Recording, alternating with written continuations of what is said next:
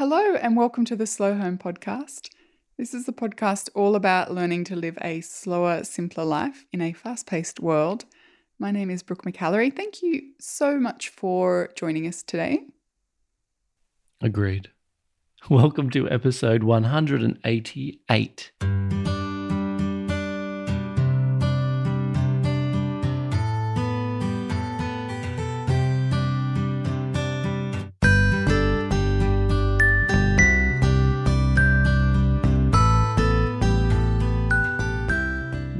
Are, for this month, exploring all the different personalities of learning out there. And we're going to focus this week on collaborative learning. Okay, just to recap, why are we focusing on learning? We want to help people who are frustrated with their slow living journey, hmm. that have hit a blockage or a barrier. They just can't seem to break through to realizing slow living gains. So I guess it's all about, yeah, just understanding the different types of learners out there and and acknowledging and identifying with them. Mm, because it's not for lack of information, right? We know that. there is so much information. We live in the knowledge age, like information is everywhere. Yes. Absolutely everywhere. It's about how we then, in a practical sense, make that information work for us. Mm. Yeah, okay. I like that. So collaboration, heap of collaborators out there.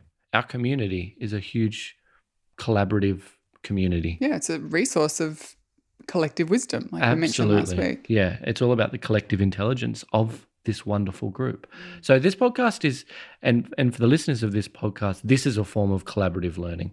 You are hearing from Brooke and her guests, And you.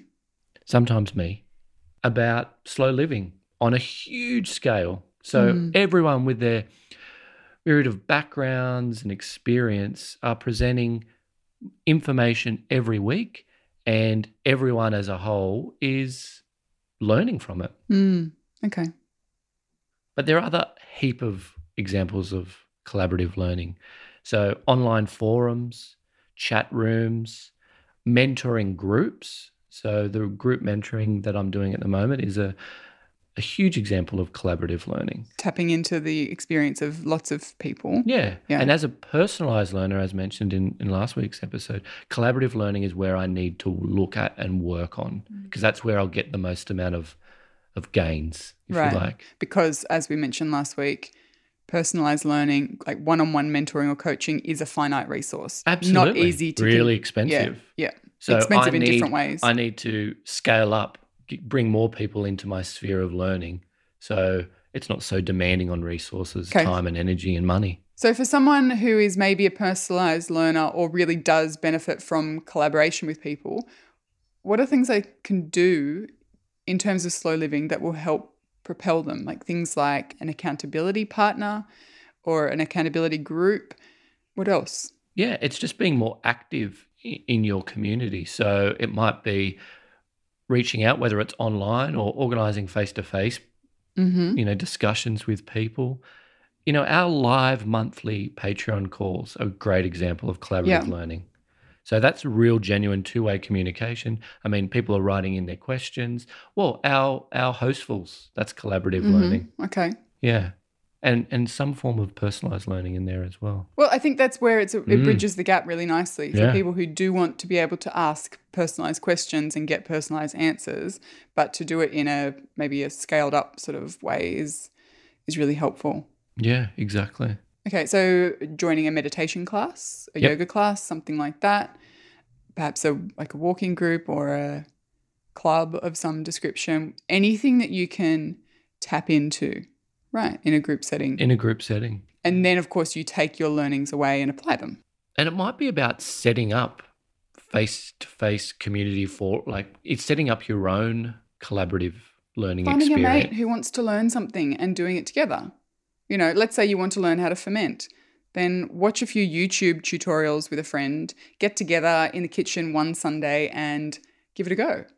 You know, things like that are, are really, I think, fun and collaborative and community minded way of learning. Yeah. But you're also doing in the learning, which for me is key. Now, Something that you've recently signed up to for a collaborative learning experience is your land care or bush care Mm-hmm. Vol- yeah. volunteer group. yeah. So So, that's something that you identify as what you really wanted to do.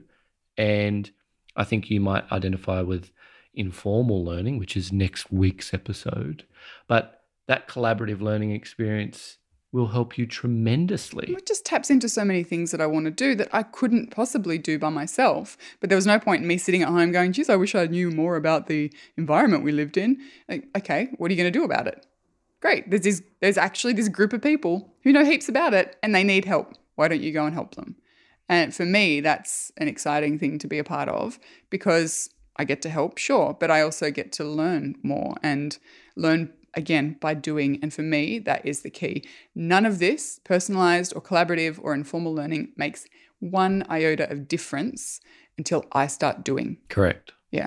Another collaborative learning area is also being involved in things like Tulo.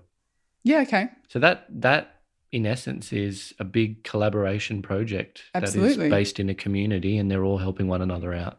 So it can be not just slow living, it, it extends to, to everything, I guess. But again, looking at the key takeout for this week, it's about if you identify as a collaborative learner, perhaps look at other forms of learning to complement it. Because I guess the the barrier for a, a collaborative learner is that they are getting so much information. They'll get information overload. And then it's then a matter of, okay, what actually is going to work best for me? But I think they're missing a step if that's the case. If you're a collaborative learner and you're just absorbing information, then there's something missing, which is the actual collaboration. It's the getting in and talking to a group of people or doing something in a group setting. I think that's the missing link. So if you do find yourself inspired to action by other people or sitting around with a like-minded group, then do more of that. Find find a Facebook group that that is in keeping with the way you want to do something. Find a class, find a club, find a community group, and get even just slightly involved. I get it. Like I'm an introvert, but I also quite enjoy collaborative learning. So it's a matter of pushing yourself just that little bit out of that comfort zone. And the benefits, the gains, are going to be huge. Yeah, agree. Yeah. That's really interesting putting the overlaying your personality stereotypes as well. Because, yeah, collaborative learners, I think for the majority would be ex- extroverts for sure. I don't know. Yeah. Because they like being with other people and, and, and sharing Mm. information. again, I think it, it is a balance of all three, like trying to Yeah. strike some kind of some kind of balance between all three. But yeah, I think it's it's putting it back on ourselves again to identify how we best learn and then do something with it. Not just know that, because the, again, the learning is the doing, not the knowing. Mm. Learning is the doing, not the knowing. Hmm. Print it. Print it. We trust you enjoyed today's episode. Come back next week to learn about informal learners. Enjoy your week. Have a good one.